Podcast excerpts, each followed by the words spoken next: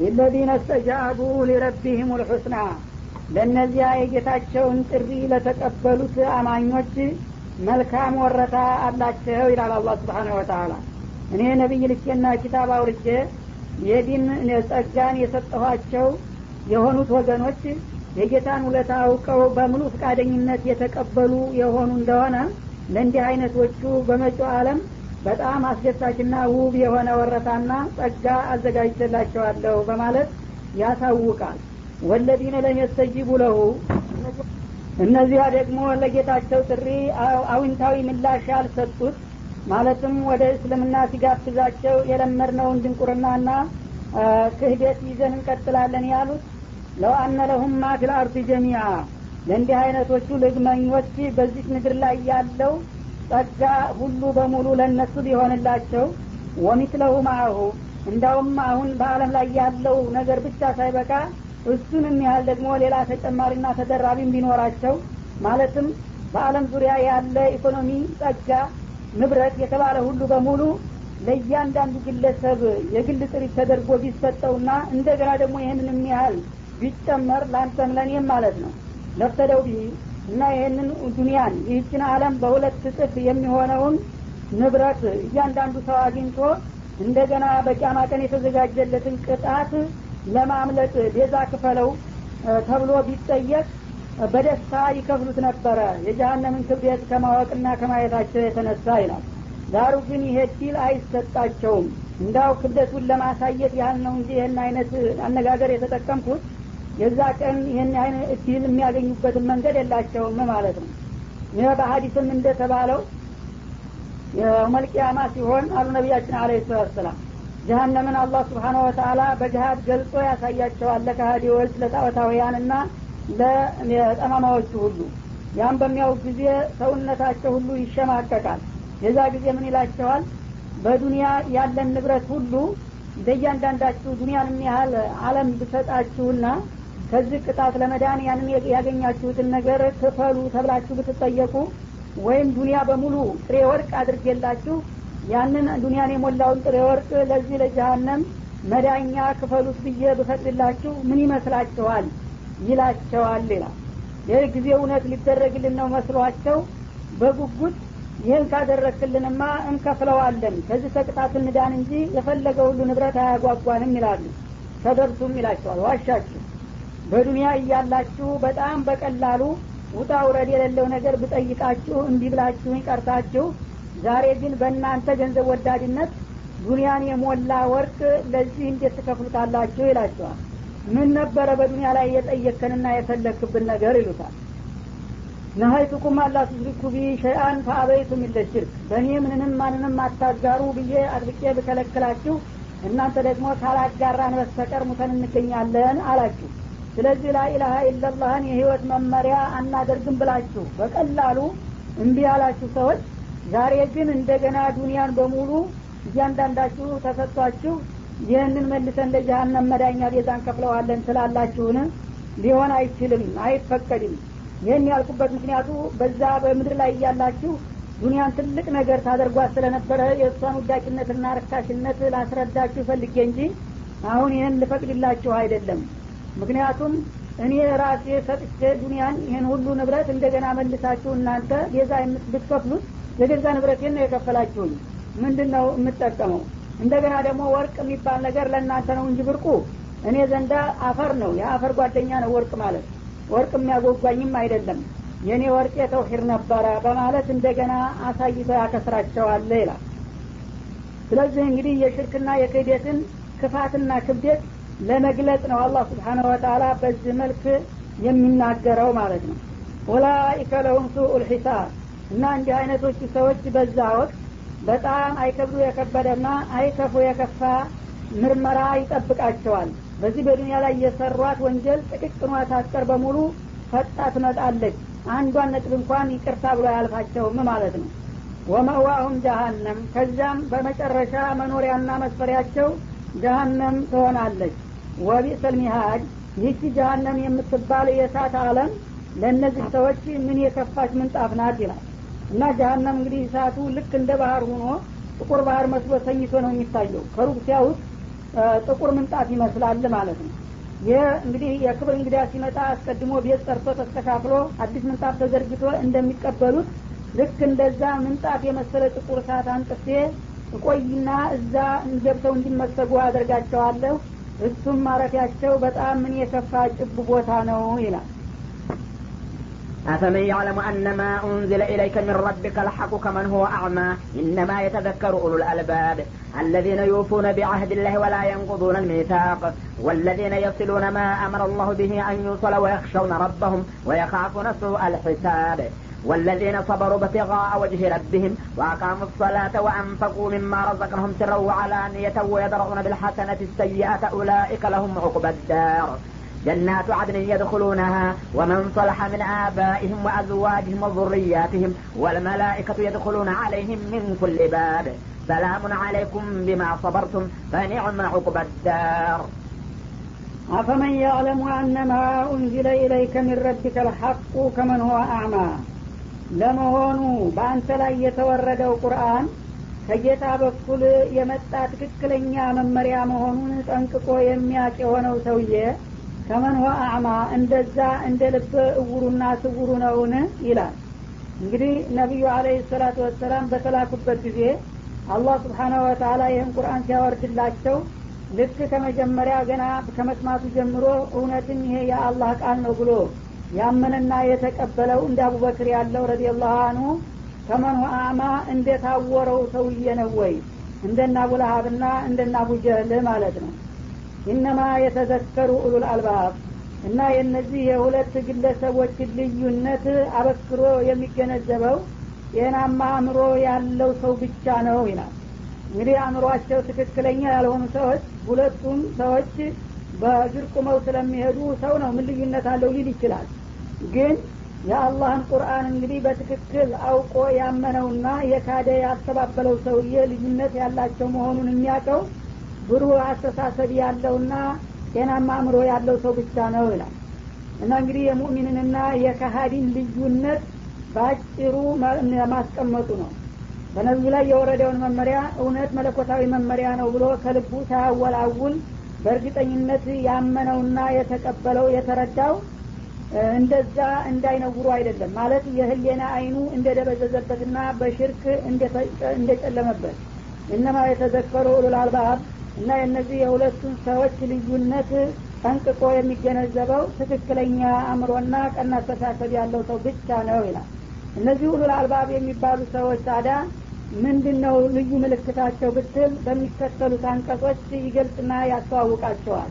አለዚነ ዩፉነ ቢአህዲላህ ኡሉል አልባብ ማለት እነዚያ ናቸው። በአላህ ቃል ኪዳን የሚሞሉ የሆኑ ማለትም ለአላህ የገቡትን ቃል ኪዳን የሚያከብሩ ማለት ነው። የአላህ ቃል ኪዳን ሲባል እንግዲህ ብዙ ዘርፍ አለው። አንደኛና የመጀመሪያው ላኢላሀ ኢላላህ ነው። ከአላህ በስተቀር አምላክ የለንም በእርሱ ብቻ አምነናል ብለው ቃል ከገቡባት እለት አንስተው ላኢላሀ ኢላላህ ጋራ የማይጣጣምን ነገር የማይሰሩና የማያወሩ በላኢላሀ ኢላላህ መንፈስ የሚመሩ የሆኑት እንግዲህ ቃል ኪዳናቸውን የጠበቁና ያከበሩ ናቸው ማለት ነው። አለበለዚያ ላኢላሀ ኢላላህ ብሎ ሲያበቃ እንደገና በተለያየ ሁኔታ እምነትን የሚነካ ነገር የሚሰራ ከሆነ አህዱን አልጠበቀውም ማለት ነው። እንግዲህ በሌላ አባባል ምንድን ነው አላህ ሀራም አድርጎ የከለከለውን ነገር የሚከለከል የፈቀደውን የሚጠቀም የመከረውን የሚቀበል ሁኖ እስከተገኘ ድረስ ቃል ኪዳኑን አክብረዋል ማለት ነው። ወላ የንቁዱን ልሚሳቅ ጌታ ጋር የገቡትን የውለታ ቃልን የማያፈርሱ ናቸው። መጀመሪያ እምነት ተቀብለናል ብለው ሲያበቃ እንደገና እምነታቸውን የሚጻረር ነገር እንኳን ሊሰሩ የማያስቡ ናቸው ማለት ነው። ሚሳቅ ማለት በተደጋጋሚ በቃለ መሀላ የተጠናከረ ቃል ኪዳን ማለት ነው። እነዚህ ናቸው ኡሉል አልባብ የምላቸው እንጂ ከዚህ ሌላ አይደሉም ማለት ነው። ይህ ከሆነ እንግዲህ ካፊር ሙናፊቅ ሙሽሪክ ኡሉል አልባብ ከሚለው ውስጥ ጭራሽ አይገባም ማለት ነው። የዚህ አይነት አቋም የለውምና። ወለዚነ የሲሉነ ማ አመረ ላሁ ብሂ አን እንደገና ደግሞ አላህ ስብሓናሁ ወተላ እንዲቀጠል ያዘዘውን ነገር የሚቀጥሉ ናቸው ይላል ኡሉል አልባብ ማለት። ማለትም እንግዲህ አንደኛ አላህ ያዘዘው አሁንም ተውሂድን ነው። ተውሂድን ሁልጊዜ በህይወት ሙሉ አንድ ቀንም ሳያቋርጡ ቀጥለው እንዲሄዱ ይፈልጋል ያንን እንግዲህ የአላህን ሰንሰለት አንድ ቀን እንኳ ሳያቋርጡ የሚቀጥሉ ማለት ነው። በሁለተኛ ደግሞ እስበርሳቸው በማህበራዊ ህይወታቸው በዝምድና በጉርብትና በጓደኝነት በተለያዩ ሁኔታዎች ሰው ጋር ያላቸውን ግንኙነት አላህ ስብሓነ ወተላ እንዲያጠብቁና እንዲቀጥሉ አዟል ማለት ነው ከወላጆች ጀምሮ። ያንን የዝምድና ሀረግና ሰንሰለትን የሚያከብሩና የሚጠብቁ ናቸው ሉል አልባቦች ማለት ማለት ነው ወየክሸውነ ረበሁም ትእዛዙን እየሰሩ የከለከለውን እየተጠነቀቁ ጌታ በምን በኩል ይቆጣብን ይሆን በማለት ደግሞ ጌታቸውን በእጅጉ የሚፈሩና የሚሰጉም ናቸው። ወየካፉነ ሱአል ሒሳብ። የውመልቅያማ ሲሆን ደግሞ የሂሳብ የምርመራ ክፋትንና ክብደትንም ከወዲሁ የሚፈሩ ናቸው እንጂ ግደለሾች አይደሉም ማለት ነው።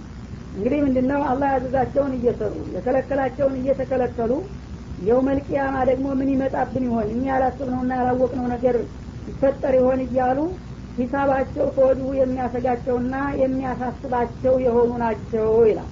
አለበለዚያ ዒባዳ እያደረገም ቢሆን ምንም የለብኝ ብሎ የሚኩራራ ወይም ደግሞ አንዳንዶቹ እንደሚሉት ጀነትን ለእኛ ካልሆነ ለማን ይሰጠዋል? አያ ያስርበታል እንደ የሚሉ አሉ።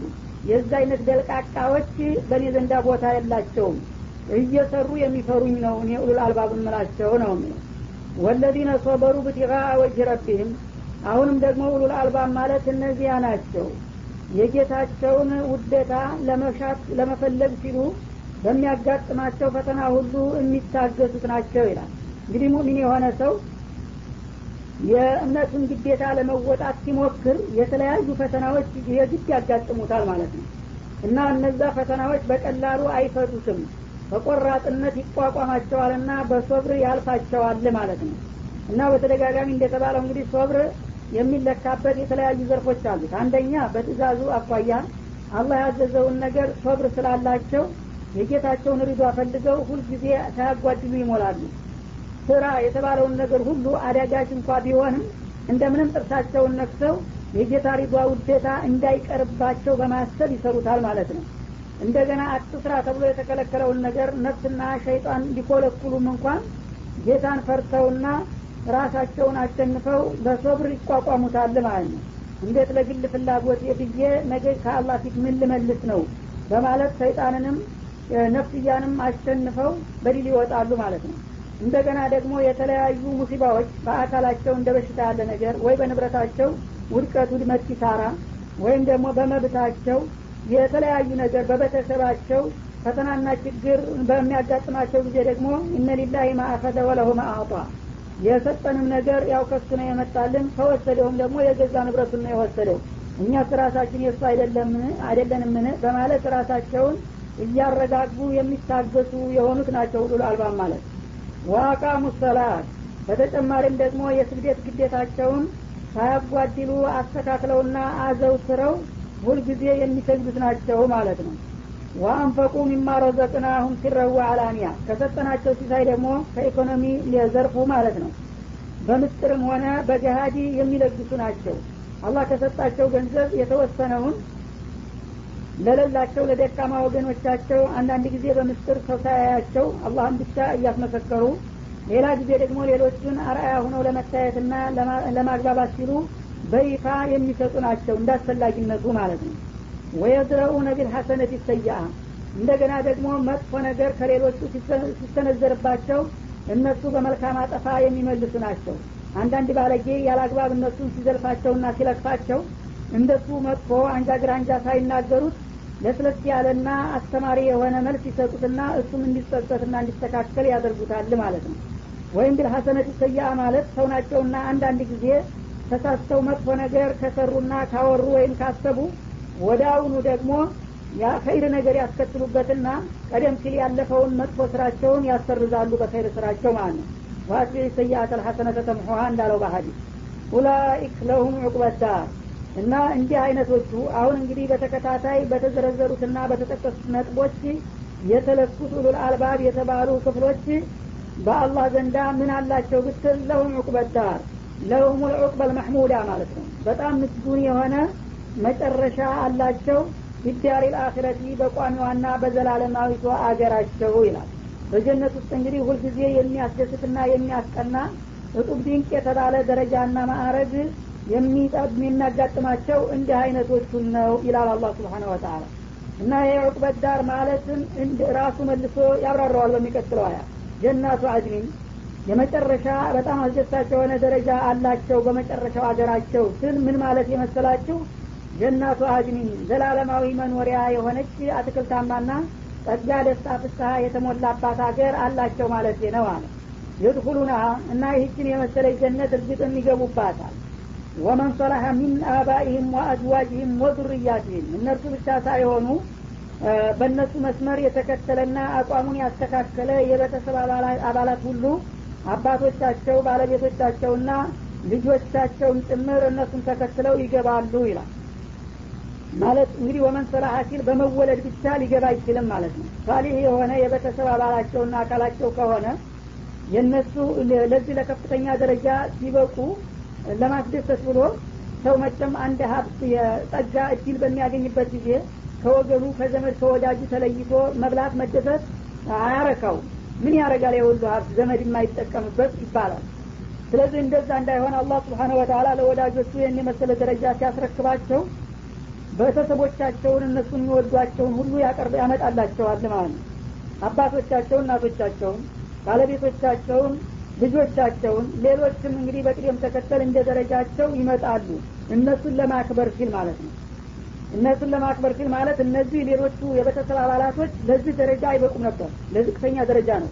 ወይም የተወሰነ ድክመት ኑሮባቸው ቅጣትን ሊያሰጋቸው ይችል ነበረ ግን እኒህን ለማስደሰት ሲል አንተን ደስ ይበልህ ግድ የለም እና እዛ ዝቅተኛ ደረጃ የነበሩት ቤተሰቦችን እዚሁ አንተ ማዕረግ አንጥቼልሃለሁ ብሎ ያሟላለታል ማለት ነው። ግን ይህን ሲባል ወመን ሰላሀ የሚለው መረሳት የለበትም። ሷሌ መሆን አለበት ከሞላ ጎደል ያኛውም ኢማን ከሌለው ወይ ካፊር ሙሽሪክ ሙናፊቅ ከሆነ መጀመሪያም አይገባም ማለት ነው። ግን በመሰረተ ሀሳቡ በዲኑ በእምነቱ ተከትሏል። እንደዚህኛው ግን በትጋት ስላልሰራ ከፍተኛ ማዕረግ ላይ አልደረሰም። መካከለኛ ደረጃ ላይ ወይ ዝቅተኛ ደረጃ ላይ ሊቀር የነበረውን የቤተሰብ አባል አላህ በፍቃዱ ለዛ ለወዳጅ ሲል ከፍ ያደርገውና ከፍተኛ ማዕረግ ላይ ያሰባስባቸዋል ሁሉንም ቤተሰቦች። ይህ ነው የሚለው። እንግዲህ የቤተሰብ መካከል አንድ የአላህ የወደደው ታላቅ ሰው መኖር በአንድ መልኩ ይጠቅማል በሌላ መልኩ ግን ላይጠቅም ይችላል ማለት ነው። ይጠቅማል ማለት ምንድን ነው ይሄ ከፍተኛ ማዕረግ ያገኘው ሰውዬ በመኖሩ እነሱ በዝቅተኛ ደረጃ ሊወሰኑ የነበሩት ከፍ አለ ቦታ ላይ ሊደርሱ ችለዋል በሱ ማለት ነው። አይጠቅምም የምንለው ደግሞ እነሱ ሳሌሆች ካልሆኑ ኢማን ከሌላቸው ከሱ መወለዱ ብቻ ሊጠቅማቸው አይችልም ማለታችን ነው።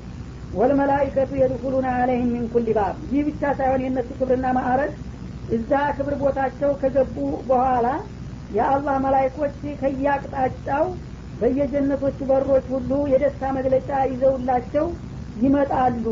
እንኳን ለዚህ ለዘላለማዊ ክብርና አገራችሁ በቃችሁ ሰላም ለእናንተ ይሁንላችሁ የሚል የደስታ መግለጫ የሚይዝ የመላይካ ቡድን ዙሪያውን በዚያራ ይንጋጋላቸዋል ነው የሚለው። ሰላሙን አለይኩም ቢማ ሰበርቱም። እና እነዚህ መላይኮች በየአቅጣጫው እና በየበሩ እየገቡ እነዚህን የአላህን ወዳጆች ዚያራ በማድረግ ሰላም ለእናንተ ይሁንላችሁ። ያው ጀነት ከገቡ ምንጊዜም ሰላም ነው። ይህ ሰላማችሁ እንግዲህ ሁልጊዜ ቀጣይና የማይቋረጥ ነው ብለው ማበሰራቸው ነው። ቢማ ሰበርቱም ይህን የመሰለ ጸጋና እድል ያገኛችሁት በዱኒያ እያላችሁ በመታገሳችሁ ሰበብ ነው። አላህ ያው ባስዛችሁም ቀጥ ብላችሁ በመቀጠላችሁ የከለከላችሁንም በመከልከላችሁ ያደረሰባችሁን ሙከራና ፈተናም ደግሞ በብቃት በመወጣታችሁ ያፈራችሁት መልካም እድል ነውና ሰላም ለእናንተ ይሁንላችሁ። እንኳን ደስ ያላችሁ።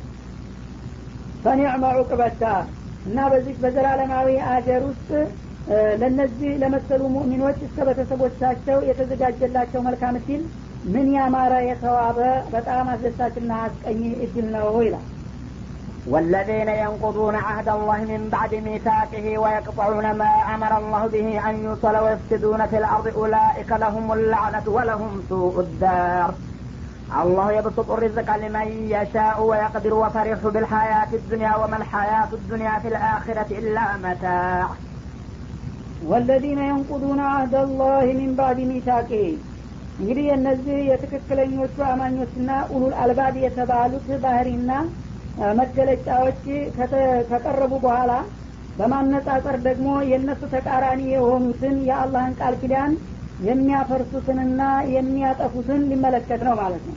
እነዚያ የንቁዱን አደላህ የአላህን ቃል ኪዳን የሚያፈርሱት ሚንባዲ ሚሳቂ በጥብቅ በእነሱ ላይ ተጣለባቸው በኋላ ማለትም ያው አለሱ ቢረቢኩም በሚለው አያት እንደተጠቀሰው አላህ የሰውን ልጆች ገና መጀመሪያ በአባታቸው ጀርባ ላይ አስፍሮ ካወጣቸው በኋላ ቃለመጠየቅ አቀረበላቸው። እኔ ፈጣሪያቸው አይደለሁምን? አላቸው። ከነቢዩላህ አደም ጀርባ እንደ ጭስ እንዲወጡ ታደረገ በኋላ አበላ አንተ ረቡና ልክ ነው ጌታችን ነው በማለት ቃል ገቡ። ይህን ቃል ኪዳን ከገቡ በኋላ እንደገና በየተራቸው በአካል በስጋ ተፈጥረው ሲመጡ ያንን የገቡትን ቃል ኪዳን የሚያፈርሱ ናቸው ማለት ነው። ተአማኝነት የጎደላቸው። ወየቅጥዑነ ማ አመረ ላሁ ብሂ አዩሰል አላህ ደግሞ እንዲቀጠልና እንዲከበር ያዘዘውን ነገር የሚቆራርጡ ናቸው። ያው ዝምድናን ጉርብትናን ውልጅናን እንደፈለጉ ዝም ብለው የሚቆራርጡና የሚያደፋርሱ ናቸው ማለት ነው። ወይፍሲዱነ ፊል በአጠቃላይም በመሬት ላይ ብልግናንና ስርአተ ቢስነትን የሚያስፋፉ ናቸው ማለት ነው።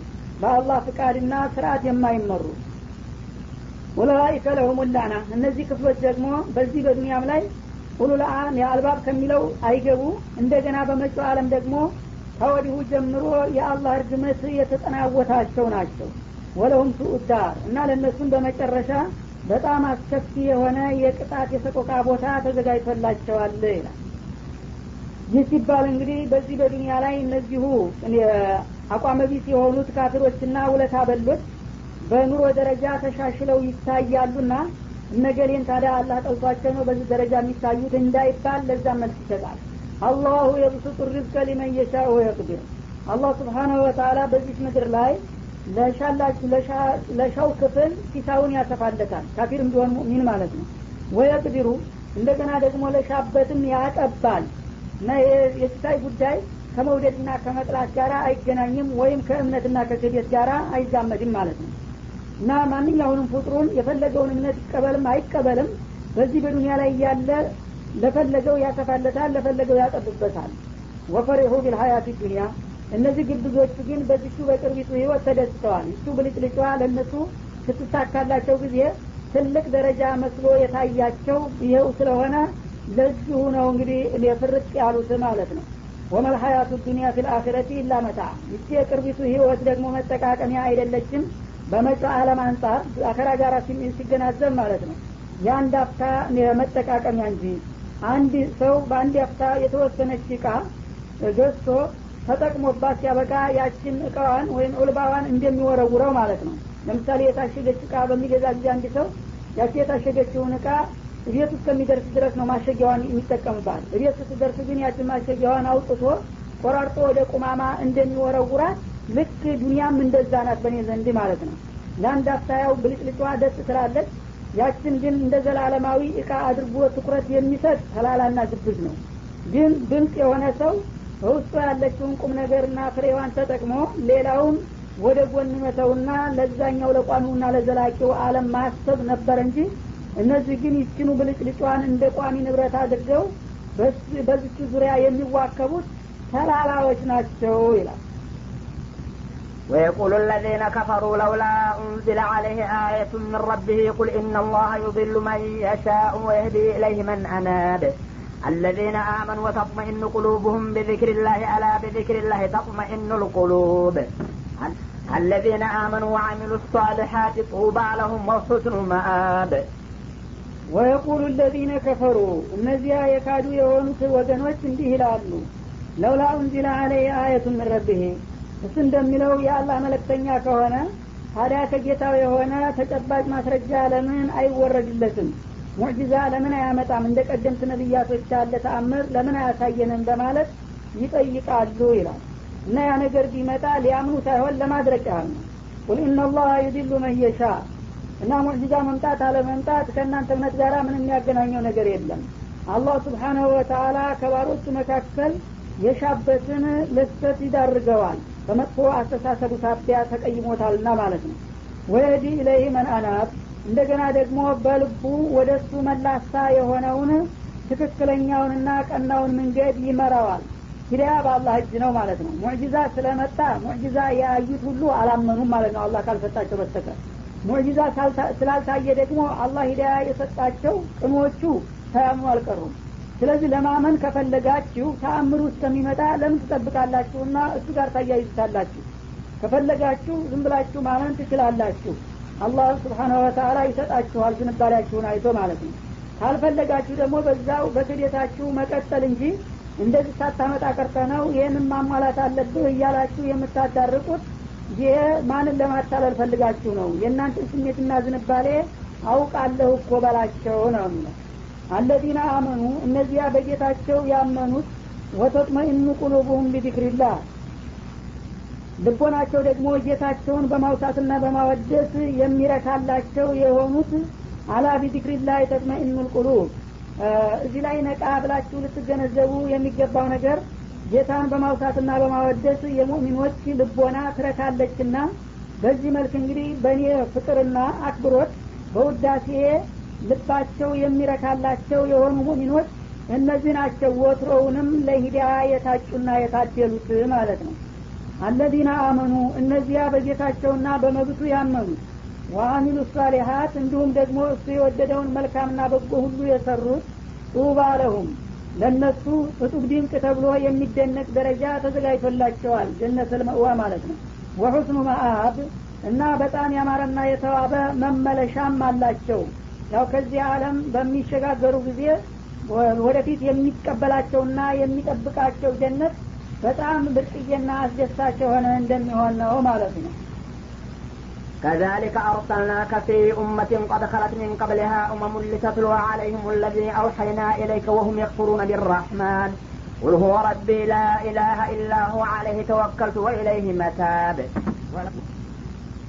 ከዛሊክ ቀደምት ነቢያቶችን ስንልክ እንደቆየን ሁሉ ይኸውልና በተመሳሳይ መልኩ አርሰልና ከፊ ኡመቲን አንተንም በጊዜው ባሉት ህዝቦች ላክንህ አላቸው ነቢዩ ቀድ ኸለት ሚን ቀብሊሃ ኡመሙን አንተ የተላክባቸው ህዝቦች ከበፊታቸው ብዙ ህዝቦች ቀድመዋቸው አልፈዋል። እነዛ ያለፉት አለፉ። ያው በተራቸውና በጊዜያቸው ሌላ አስተማሪዎች ልኬላቸዋለሁኝ አሁን ደግሞ አንተ ላሉት ህዝቦች መመሪያ እንድትሰጥ መርጭ ላኩህ አለ። ለምንድን ነው የተላኩት? ሊተትሎ አለይህም ለዚ አውሐና ኢለይክ። ወደ አንተ ያስተላለፍንልህን መመሪያ እንድታነብላቸውና የዕለት ተዕለት ህይወታቸው መመሪያ እንዲሆናቸው በማሰብ እነሆ ልከነሃል አለ። ወሁም የኩሩነ ቢረህማን እና እነዚህ ሰዎች ከጌታ ፍቃድ በጣም ከመራቃቸው ብዛት የተነሳ ረህማንን እንኳ እስከ መካድ በደረሱበት ሰዓት አንተላክንህ ይላል። ማለትም እንግዲህ ነቢያችን አለ ሰላት ሰላም በመጡበት ሰዓት በተለይ በዚህ አካባቢ የሚገኙት ካህዲዎች በብዙ መቶ የሚቆጠር ጣዖት ሰይመው እነዛን ሁሉ በየቀኑ ሲያነግሱና ሲያመጉሱ ነበሩ። እና ይሄ ሁሉ አያስፈልግም ብለው ነብዩ ሲያወግዙባቸው በጣም ተደናገጡ እንዴት ይህን ሁሉ ጌታ ክዶ አንድ ጌታ ይበቃችኋል አለ እያሉ መገረም ጀመሩ። ከዛ በኋላ እሳቸው ቁርአን ሊቀሩ ሲፈልጉ ቢስሚላህ ራህማን ራሂም ሲሉ እንዴ አንተ ስራሴ የተለያዩ ጌቶችን እየጠራህ አይደለም እንዴ? አላህ አልክ። ደግሞ ረህማን ደግሞ ረሂም አሉ። ረህማን እና ረሂም የሚባለው የአላህ የማዕረግ ስም መሆኑ ቀርቶ እንደነሱ ጣዖቶች የሌላ ባለስልጣናት ስም መስሏቸው ማለት ነው። እነሱ እንግዲህ እንዲህ ሊሆኑ የቻሉት በጃይልያ በጣም ተመስጠማቸው የተነሳ የአላህንና የጣዖትን ስም መለየት አቅቷቸው ማለት ነው። ቁል ረቢ ረህማን እምለው እኮ ያው ካሊቄ አላህ ነው ሌላ አይደለም። ላኢላሀ ኢላሁ ከእርሱ በስተቀር የሚመለክና የሚገዙት የለምና በስሙ የተለያየ ስም ልጠቀምበት እንጂ ተጠሪው ብዙ አይደለም። አለይ ተወከል በሱ ላይ እኔ እመካለሁ እተማመናለሁ ወኢለይህ መታ በምመለሰውም ወደ እርሱ ብቻ ነው በላቸው ይላል እና እዚህ ላይ እንግዲህ አላህ ስብሓናሁ ወተአላ ለማለት የፈለገው ቁርአን ነቢዩ መሐመድ ይዘው ሲመጡ ከተላኩበት ዕለት ጀምሮ እስከ አለም ፍጻሜ ድረስ ለአሉ የሰው ልጆች ሁለገብ የሆነ መመሪያ ሊሰጥ መሆኑን ነው